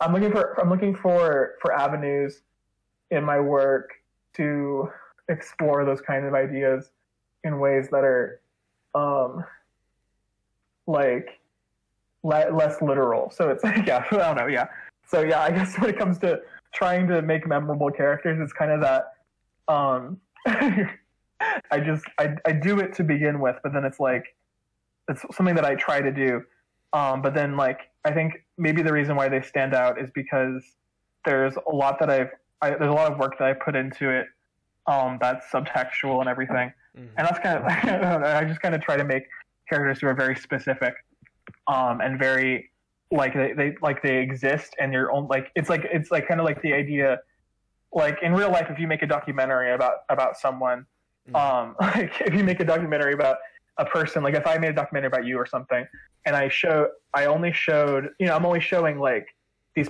th- this part of your life right like i'm only showing this is what you're like oh like like they're making a podcast they're develop, like you know like these things these are all these are all these are these are all just like a part like a very short part. There's like Right. before you started the podcast. There's all the stuff that's happened before. There's also that's going to happen in the future. Mhm. Um, and then what you're what you're seeing right now is um, all that we have access to. And because I'm the one who's creating every element that you see and every element that you like, because I'm I'm an animator, so I have to literally invent the whole world. I have to I have to invent how they all move. I have to invent how they all like blink and talk and do all these things. And I have to I have to figure out who's voicing this character, what all these things. So it's like I have to be like. So for me, I go kind of like uh, like I kind of I kind of think of I think I try to think in a very like whole holistic sense when I when I when I think about things. I'm like thinking about literally like everything, and then it's like it's a choice of what to show specifically. And these points of points in time are like what what do i like what can i where in their life can i show you um and how and how can i use the these these parts of their lives to then um imply why they're like that or like why you know that's kind of the whole idea i guess that's a really long-winded answer i feel like it's, it's a long-winded answer, but it's one that perfectly illustrates the point that you're trying to go for. I mean, it's not just Thank you you. know, especially like I again, I can only imagine for you, for any creator, for someone that's not doing something that's like you know New York or something like that. Like you're creating Yeah. a universe right now, and you're trying to Yep. showcase as much of it as you can in a relatively short form relatively short form because i mean you know there's only a lot can happen in an hour 15 minutes. I'm pretty sure we've been recording Yeah. for an hour 15 minutes and we've only scratched the surface on all the stuff that you could potentially be talking about. So uh, but, but yeah so- i mean i'm the secrets and lies universe is actually it's going to be a long term project i've decided. Um it's gonna because i i kind of uh i have this whole idea of how the universe works and it's kind of like because i've done a lot of like world building kind of just like so i've been tweeting a lot about the cone layer and this goes Ooh. directly into it this Okay. uh this works directly with it um basically because the whole the the universe itself is like an onion so basically uh, there's layers upon layers upon layers so we're Yeah. seeing one right now in the barber movie and secrets and lies we're seeing one layer of it um, and there's no outer space there's literally like another layer where no, more things happen Mm, um, and they're separated by like domes and like and walls. So the sky itself is a wall, and then there's like stuff above it and above it and above it, and then the cone layer. Uh, 2026, the cone layer coming out. 2026. I was thinking, we'll, Uh, we'll- I'll say we'll definitely talk more about that here in a second. I just want to say, I just want to say real quick, and for you, like you're talking about like all these like you know layers and stuff like that. How does it feel to be a, the god of an onion right now? it's awesome. It's really- this is what I. This is okay. As I'm, t- I'm, I've been, uh, I've been kind of uh, distilling everything that I think into kind of like a, a, a. I'm trying to teach my friends some stuff right now. Mhm. and basically i uh, basically uh, when i describe what animation is in general it's like you're literally um you're literally like a you're you're a like a like a five dimensional being moving through time and picking and choosing which parts of the like of of the the the motion that you want to express Mhm. and you're choosing how the motion itself works and like how it and like so you can like even if you're you know like you're, you're literally world building in every part of the process. So like when you like when like for example with like barber and the way the barber blinks uh that's like an invention uh you know that's like an invention that i've created. That's, Mhm. that's that, that comes into like how literally uh does this how is it timed out? How is it like you know and it's like snapshots of existence that have been compiled and put into a timeline. So then it's like that's how I, that's how I think about it. So uh it's kind of you know it's weird but it's it's weird, but it's always enjoyable to watch, especially with all these ideas that you have finally manifesting at some point, Yeah. including the one that you're currently working on, Barber Westchester. We talked about this so much right now, but let's actually get to the actual like the, the guts of the project. How long have you had this idea, if I may ask? I know you said that you know a lot of the stuff you've cataloged. Was this one of the ideas that you've had cataloged for a long while, Mhm. or is this okay? I think since 2017 or 2018 Okay. um and yeah it was like it was when I was writing Essentia I think. That's when I started I Mhm. think. Or I don't remember. But it was like around then it was a character that I drew um it- while I was bored in a class. And I was like and I just was like I, was, I really like this design I'm gonna name it Barber Westchester. And I was a story like I was like I want to give it a story. What what do I want this character what uh what do I want to happen? Kind of just like as a joke to myself. And like at the time, I was kind of like depressed about animation, depressed about like being a CalArts and stuff, and like Okay. be, you know doing all this stuff. And I was like, okay, so basically they uh, as like it was so the joke was kind of like uh, that the character was based on me, and that that but it was like an astronomer, and basically they worked their whole life to go to NASA, but then when they got there, they found out that space is fake and NASA was a sham. so it was like kind of like an exaggeration of what I was going through Okay. because you know it's not the same. It's obviously not the same, but it's like, but it's you know it's a, a joking exaggeration of what that felt like. Okay. Um, so kind of like, um, I kind of thought of it initially as a pitch for a show, and actually pitched. I made an animatic, and I made a pitch bible for um, the show that I wanted to make around it, and I pitched it to Adult Swim in 2018, I think, and they weren't really into it. So I kind of just was like, I don't know, I'll just put this in my pocket, and I just kind of kept carrying it, and then when I graduated a bunch of stuff happened that made me realize I needed to make it okay. because a lot of there's just a lot of things that were happening that were really um like kind of signs to me that I needed to make this movie. Um, and also I was just really like wanting to make another movie really badly because I guess like after like I think people assume that like when you make something long, like I made Essentia, it's 45 minutes long and it was hell to make it, but when after I did that and then I went to BuzzFeed and I had to make like one minute shorts, the one, one minute one minute comedy shorts, I was like so mad for some reason. Like I was like, I can't be doing this. I'm like, I, I just like I, I need to be making something long, or you make so like it's just like it's an addiction at some point. Like Mhm. if you if you make enough things by yourself that are like long, you're just like I need to keep doing this. So I, yeah, but basically, so I pitched like a version of the movie to Netflix, and they weren't really interested in it because it was too weird. And I pitched it to like the kids version of Netflix, so they weren't really they, they were kind of confused by it. But like, uh, it didn't make. And also, the movie is like super adult, so I don't know what I was thinking. But like, I mean, shoot your shot. That's that's why I always say. yeah, so. yeah, yeah. But like, basically, so I, yeah, so I was just like, when it came down to it, I was like, I just need to make this, and then, um, it it was like, because it was just like, there's a lot of things that were happening in my family life and in my my like work life, and like you know. Uh, it was just like I was like I need to I need to make something. I need to make something about uh, this character and like the like the you know just everything about it uh, was just something that I felt was really important. And then so yeah I decided to go indie with it. But it took me a long time to get there. It took me a long time of like figuring out ideas and stuff. And what it is right now is like the result of like really just trying really hard to to to express something so I mean, I so far with what little that we have seen, at least on Twitter that you've shown us or whatnot, it's definitely a lot of hard work and effort, definitely paying off at this point because it looks absolutely incredible. How would you say Thank you. that this movie that you're making right now, how is this different from anything else that you've made so far? Um, it's funnier. I think. Like, Okay. okay, so it's like, I th- well, in my opinion, I don't know if it's actually funny. um, well, it is. It is. It's just, it, it's it's more. It leans more towards comedy, but it's also a horror movie. Oh, Um, okay. It's like a horror movie, in a way. It's also funny.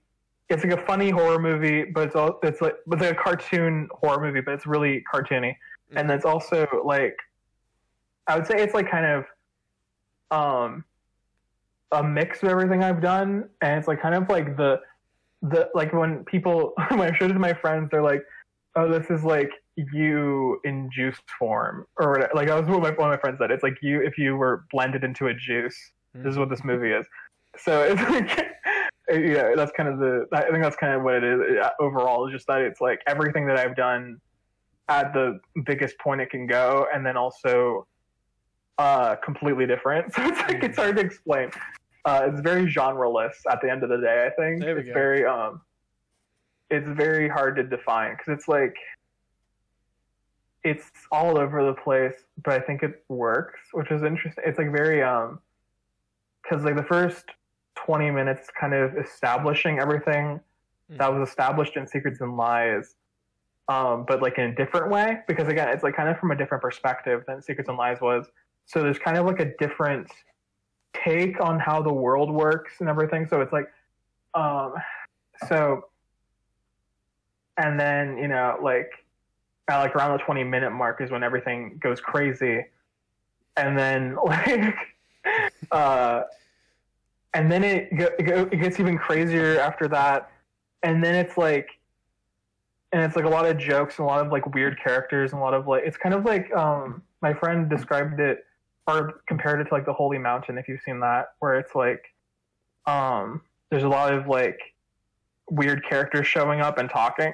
okay. Uh, so there's a lot of that. There's a lot of um, and then the ending is like all symbolism and all crazy. It's very uh, it's very uh, I don't know. I just I think it it works in a really weird way. It's definitely there's definitely nothing that I can think of that's like it. So I'm very happy in that regard because I feel like it's like kind of because like Wasteland, I think um was you know it was good. It, it's I think it's definitely it's not like Wasteland at all. I feel there is elements that are similar, but it's like like Wasteland was a lot more dramatic and a lot more somber, mm-hmm. um a lot more like contemplative. And this one's contemplative, but in like a manic way, and it's like okay it's it's there's a lot of there's a lot of like elements that kind of weave together in weird way and kind of like um a lot of like it's about kind of recontextualizing images that you've seen and kind of like it's it's it's very I'm very excited about it. I'm very like I'm very very happy with it right now. I mean, you should be excited because you know, again, from what we have seen so far, like it looks to be something just something else. I'll just say straight up, like it's something. It's something that for for those that haven't seen anything about it, what should they expect from Barber Westchester? Um, like I don't know, probably nothing. Like go into hey. with no expectations. Um, think that think that it's gonna be terrible and that it's gonna, you know. hey, because then if you think it's terrible, you'll probably like it more. I was gonna say set the bar low, but goodness Christ, give yourself some credit. yeah. I mean, I'm just I don't know.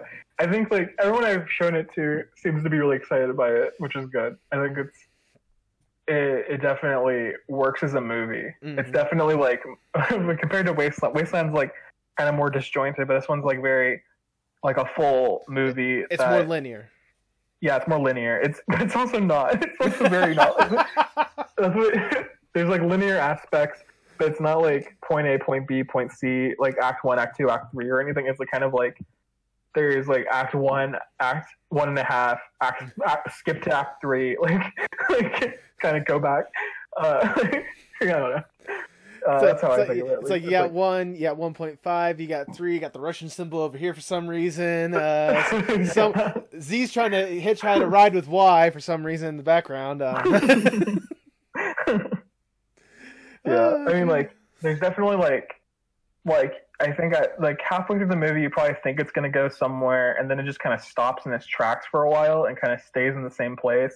Oh, okay. Uh, and then it like shifts again, and then it like skips ahead. Like, like it's very like, uh, you know, I really, I really get excited by experimental like story structure. So it's like, for me, it's like very fun. It's like very like, it's very exciting because it's like there, there's a lot of um yeah, like a lot of it's like it's it's very um like because I get I get really like bored by the idea of like working within a typical story structure. Right. Um, having like you know I I've thought about it a lot, but it's kind of like I don't think I've ever made anything that's that has a traditional structure, and I've kind of at this point resigned myself to doing things that are outside of the typical story structure because I'm not really interested in working in it. Mm-hmm. Um, so I kind of get excited by completely like like like scrambling it and like you know, so, I don't know because it's it's just interesting to me.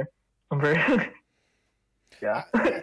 no, I mean there's there's nothing absolutely wrong with that, especially if you're telling a good story by the end of the day. Like tell it yeah. however you want. I mean it's yeah, at the end of the day Definitely. at the end of the day, do what you want to, make the stuff that you want to see. That's the main reason why I, that's one of the reasons why I made this podcast. I wanted to see I like talking to you and seeing you like gush about how much you're passionate about this stuff. this is what I live for, straight up, okay? Cool.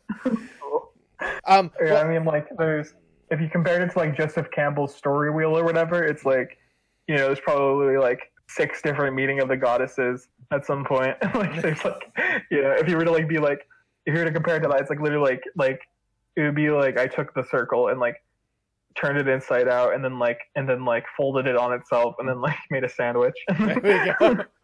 Well, I mean, except for fact that circle, you you know, fold it in half, you at least got a halfway decent taco right there. I mean, half circle right there. So.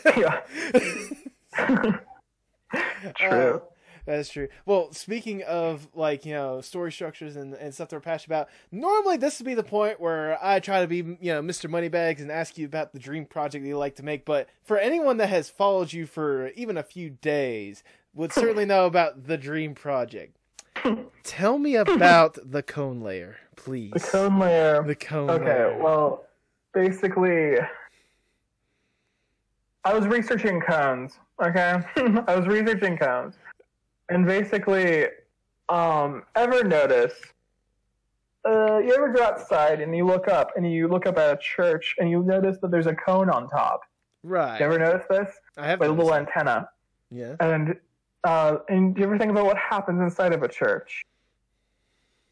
A lot of people are singing and worshiping and Mhm. praying. Mhm. And do you ever think about what a cone might be used for? To send things, to send things to the gods, Okay. to to to uh, ever notice a witch's hat or a wizard's hat or Yeah. their or their wands? They're all cones. Yes, they Ever are. think about They it? are. You ever think about a traffic cone? Also a cone. You ever think An ice Uh, cream the- cone. Ice cream cone? You ever look at what the what the ancient Egyptian hieroglyphs, what they're holding, the little like pictures that they have? There's always a little guy holding a cone. Oh. But What is that cone for? Anyway, Okay. basically, uh, I was thinking about the onion that of my of my little world I'm establishing, hmm and I got really excited about it. And basically, um, in the Barber movie, I have a bunch of jokes where Mayor Wisconsin talks about like going to the to the brightest star in the sky, Arcturus, Arcturus, the third brightest star, where all the Arcturian overlords live. Um, and basically, um, this all kind of, you know, I was doing all this cone research, and I was like, layer, layer, cone, cones, cone layer, and then basically, I it all came flooding into me. And that night, okay, and then that night I had a dream, and it was just crazy. So anyway, I here's here's here's I'll just like this is like spoilers for the cone layer, everybody, but I'll just No. kind of kind of Well, say I mean, what it is. well, I mean, it's still far off, in you know, at least a good five years away, so tell anything can change. Th- what I'm about to tell you is only the first part of the movie. This is like Okay. not even the full thing. This is we're starting here. Okay. So basically, oh, so basically, at the end of Barber Westchester, uh, some a lot of things happen. But basically, we open on the cone layer. With so basically, this is a spoiler for Barber. Okay, I'll just spoil a bunch of things. And then Barber Westchester spoiler. Uh, Mayor Wisconsin uh, is trying to escape the layer that she lives in, and go outside of it and go to Arcturus, Arcturus or whatever. And basically, uh, that's where the Arcturians live. And in our real world, there's there's some significance to that, but not so much in this world. But there is a different way because basically we open where we come out of the layer and we see Mayor Wisconsin and her and her replica of Noah's Ark going to traveling between layers, and basically.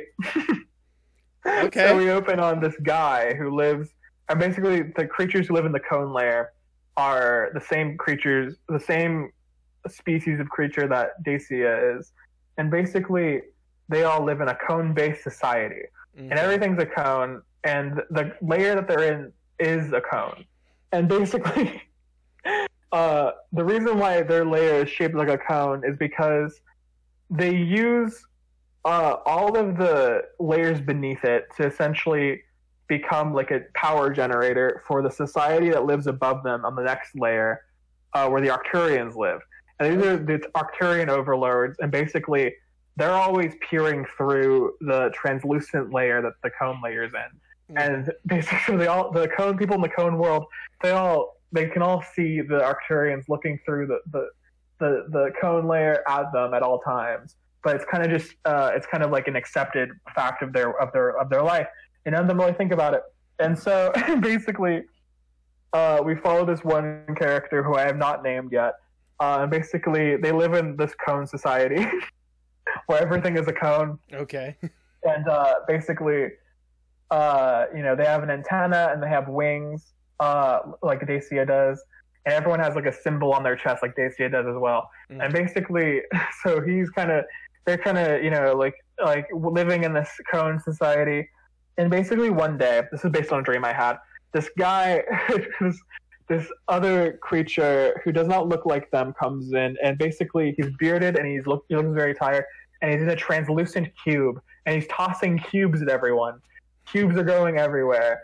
Cubes are, you know, and basically he throw he he accidentally flings one. Basically, it's um, you can't see what I'm doing, because, but basically he's he, you know this this guy is is not throwing cones, but he's generating them and sending them out of. I mean, uh, not cubes. I mean, sorry. He's Yeah. he's not throwing cubes. He's generating them out of his hands and sending them out. And he's just coming in and just like he just he's just existing. And basically, also this is something I forgot to establish. But basically, this guy, uh, the the one the one that's the main character, the one uh, basically has a bunch of every character in the cone layer has a bunch of demons in their head. And basically, uh, they're always screaming and telling them not to look up at the sky and stuff, or, you know, whatever. And basically, the cube comes and hits the main character in the in the third eye, or where the third eye would be, and knocks the demon flying out of its of its head.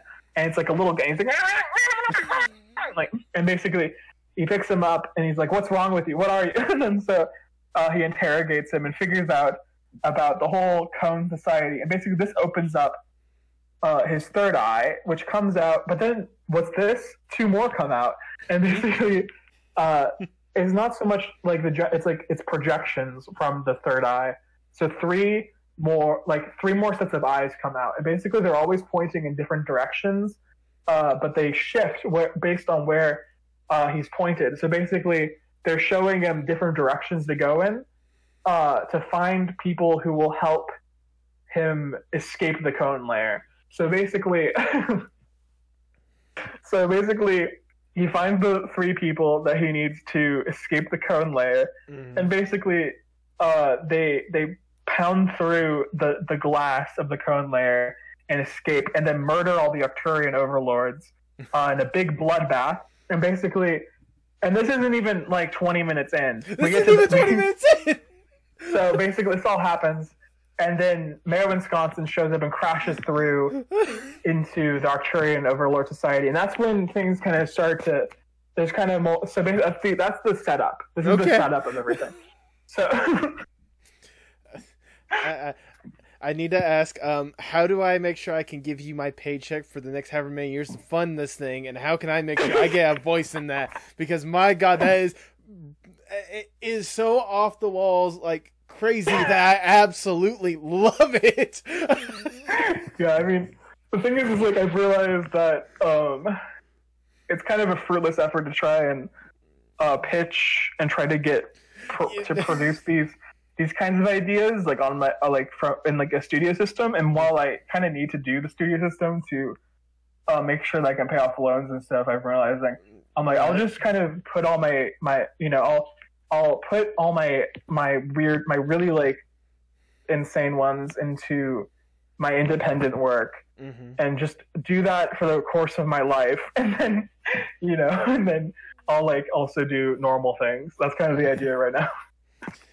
But Barber kind of establishes the the what this this in a in a way that I don't think will make sense until you until you see the cone layer. And basically, in between Barber and the cone layer, I want to make a, another mini series about Dacia and her friends. Okay. Um, and kind of this this series will kind of establish the cone layer. So it won't jump directly from Barber to the cone layer. There's gonna be a lot more establishing of the cone. The, I mean the the layer idea. hmm Um, and I am very excited about. I'm very excited to see because I kind of decided that I want to kind of keep building on this universe until I die. So you go. I mean, it's. I, I've said it before. You're the god of this, incre- or goddess of this incredible onion right now. That is Thank just you. like absolutely insane. Like the amount of creativity and the amount of storytelling that you put into this stuff i- is. It's mind blowing more than anything else. I'm, I'm wondering how much of an influence the you know Dar you know Dacia or how much of an influence they have had on you. Uh, yeah. Oh, um. So I mean, you got all you got this. Yeah. I mean, you've got this incredible catalog. You're working on this incredible film with Barber Westchester. You have several ideas that I know I've only scratched the surface, or I guess this layer of the onion with the cone layer. I can only imagine how many more layers you have to go before we get the complete arc. Um, I, I I'll ask. Well, I, and and also I forgot to mention this. You've actually started your own independent studio, or at least have joined an independent studio, um, Herbert Sorbet, which you've talked about. What Mhm. exactly the what plans do you have with that? Like not just with your own stuff, but for producing content as a whole. Yeah, I mean, so um yeah, my my friend Emily Martinez and I um we like a long time ago, back in like 2017, I think we were like let's we should start our own studio cuz we felt we felt very um I don't know, like uh there there's just like we kind of just felt like there wasn't a lot of space for us basically. Mm-hmm. Um and we kind of wanted to focus on building something that like we could um I don't know, like like do like I don't know, I don't know, like I don't know, like you know, build space for people like us basically.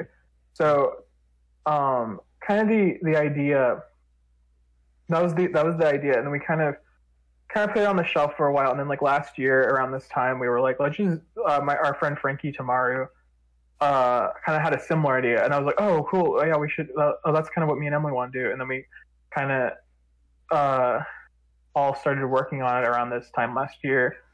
Um and basically the idea is that we want to um we want to just start producing commercial work and also independent work and also so while Barber Westchester is one of the first things we're finishing under the name we're also working on like an independent uh, cartoon called the Herbert Sorbet Show, basically. And th- Okay. these things are, all- uh, and then we're also developing pitches and stuff, and we're trying to get stuff greenlit and whatever, and like kind of like, um, trying to, um, figure out, you know, how can we fund the things that we want to do, and how can we like make work that kind of represents us as a, uh, you know as people rather than try to work on other people's things that we feel like you know d- uh, don't uh, we don't feel represented by, I guess. Mhm. So one of them is the Peninsula Siblings, which um, I, I'm starting to pitch around right now. We're making like an animatic for like a pilot episode for that. Okay. Okay. Um, and then uh, kind of in house, we're just doing it on our own. Mm-hmm. Um, my friends Yasmin, um, Kelly, and Andrea are helping me that. And then Emily and I have been developing a series, an adult series called Pathetic, which Okay. is kind of based on her life a little bit. Well, not based on her life, but based on her like anxieties and stuff. Okay. And like so, uh, it's kind of it's very it's very and we're kind of we're making an animatic for the pilot for that right now as well. We kind of developed a whole pitch around it. Um, and we have like 14 episodes figured out Nice. um, we're kind of like, uh, and then there's a lot of different other little small things. We're just trying to like get our footing right now and kind of figure out everything. And like, um, it's going, it's going pretty well. It's like, it's pretty exciting because we've been doing it for like a year now. Um, we're kind of, we're in a groove right now. We're kind of like, okay, yeah, we, we, we, we're at least gonna have stuff that we finish. We're gonna at least have like things done, which is cool. Like it was like it kind of felt like a pipe dream for a long time, but it's like while like we don't have any money right now, we're just kind of like uh we're we're finding like that we can we can definitely do this if we really try hard enough, you know. Like Mhm. so it's really exciting. It's like um yeah, like I'm, I'm really it's kind of it's it's a it's a lot it's a lot of stuff that like I can't talk in depth about right now, but it's like very um it's very exciting. These are, these are these are like the uh like my like uh it's very it's very I'm just very excited about. It. I'm like it's it's kind of we're just trying to do things that um we're trying we're trying to prove that we can do the things we want to do. We're trying to like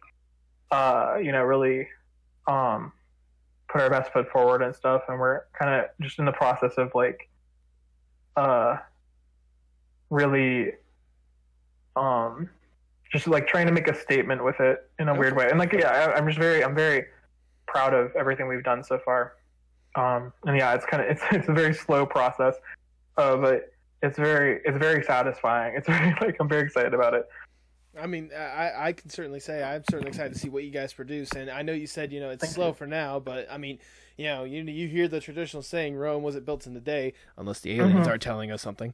Uh, Yeah, exactly. Uh, the pyramids were built in a day by the aliens. All the pyramids in the world. Uh, Uh, great. that's my No, opinion. but um, uh, uh, what was I gonna say? uh, no, like I was saying, you know, seeing you guys, you know, working on this stuff and like seeing the stuff that you've already produced alone, like it's incredible to just see kind of the potential you guys may have, you know, going forward. In fact, I want to go ahead and ask this generic question: Where do you hope to see yourself and Herbert Sorbet, say five, ten years from now?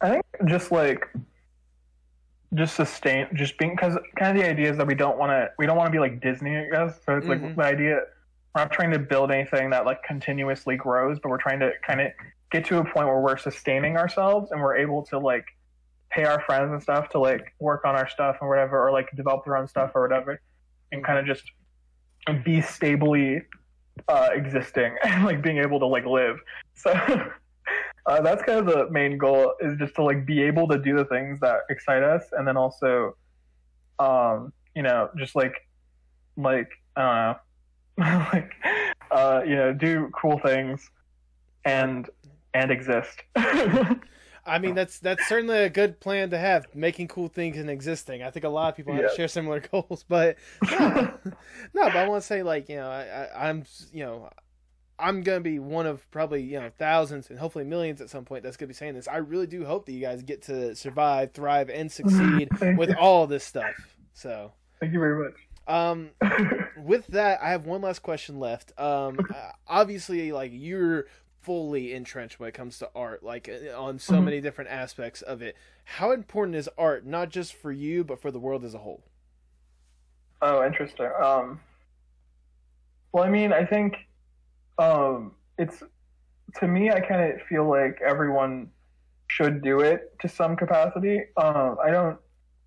I don't mean that in like a in the sense where like like I'm doing it where it's like my entire life, but I think like in general, art is very um, therapeutic for me, and I think it can be for a lot of people. And I think that to me, the most important thing um, I think is that it's really it's a really good tool to process your life with and like um think about uh why why you why you feel things and why why other people feel things and like why you know and like um and just like uh I don't know like so I think like um in that sense I kind of I kind of view art more beneficial to people individually but I think creating in itself to me is really important.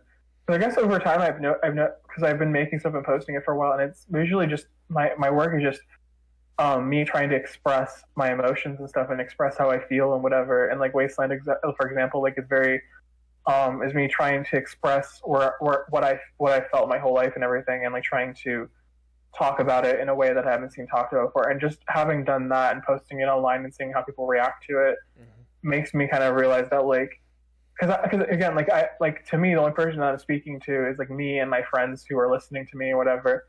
But then like so I'm not trying to make anything for any specific person or whatever, but kind of through the act of making something specifically um about how I feel or whatever, it's like it, it, it kind of it speaks to people and it kind of helps them in their own ways and that to me is really is really exciting because it's like I don't know, like I think when you, because I think again, because I think we're we're all um, I think like I don't know, I just I think like that, that that's really important. Like like because I and I realized after that happened, I was like, oh, so yeah, like all the work that speaks to me also works in that way too, where it's Mhm. like they're people trying to express themselves individually, but then it speaks to me on a personal level because we, we all have things that connect us and everything. We all have different we all have different experiences, but similar experiences at the same time. And it's like it's not really limited to, um, you know, like your experience isn't always just you know you know it's like like like and I, and I, and I don't know like I that to me is really exciting. I guess is like that idea of like a lot of people um can have something that uh makes makes like ha- like that that that connects with them, like just from you doing your own thing, kind of. And like I think that's kind of the main important thing to me um, about art and what it means for the world. I guess is just that I think the more people do it, uh, the more uh, like yeah, I don't know, the more more people can see how other people feel and like you know, and that that's kind of the I, I that's kind of the I guess that's my answer. it's just that is that.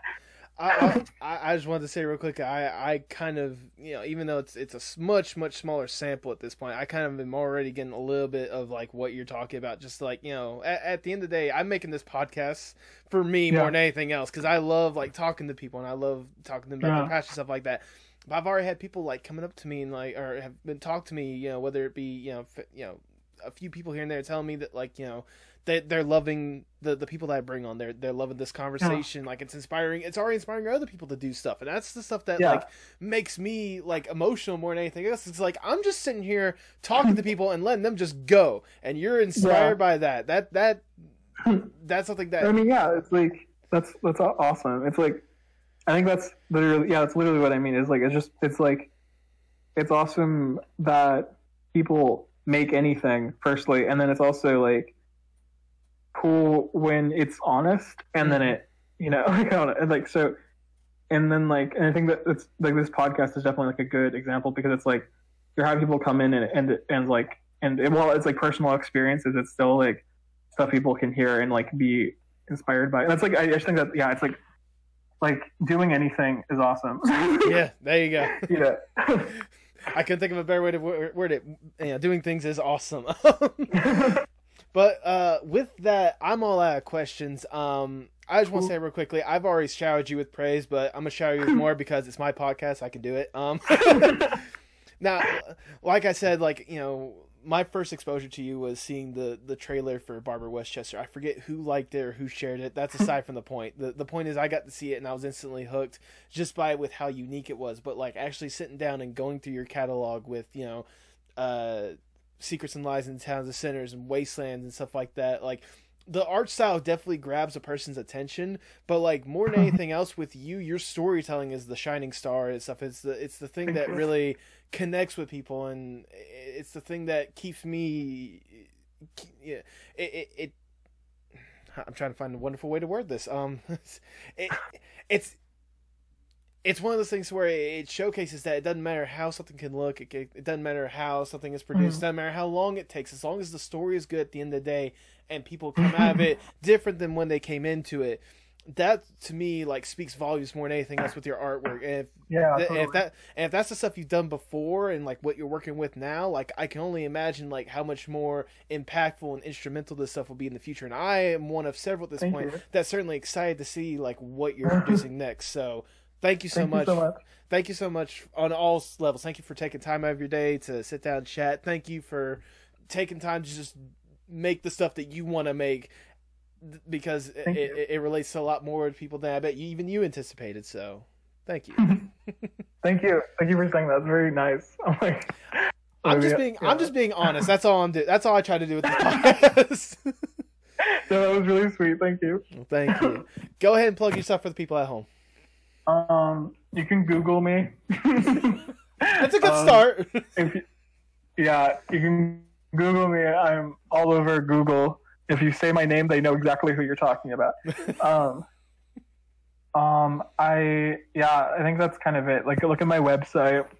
You know, my website has all my stuff on it, and I explain it in depth. There so go. it has the little secret little things you can find. So that's my jo- JonniPhillips.com. There you go. uh, J O N N I P H I L L I P S There dot you go. com. There you go. Yeah.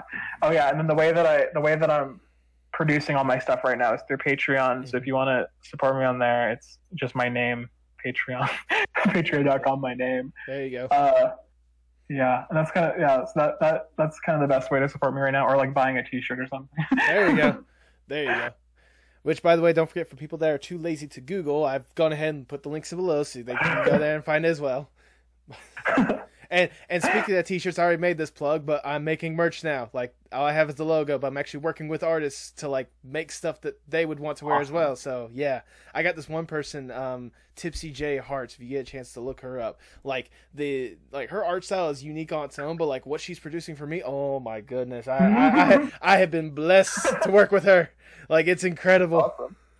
Um, do you have anything else to say before we sign off? Nope.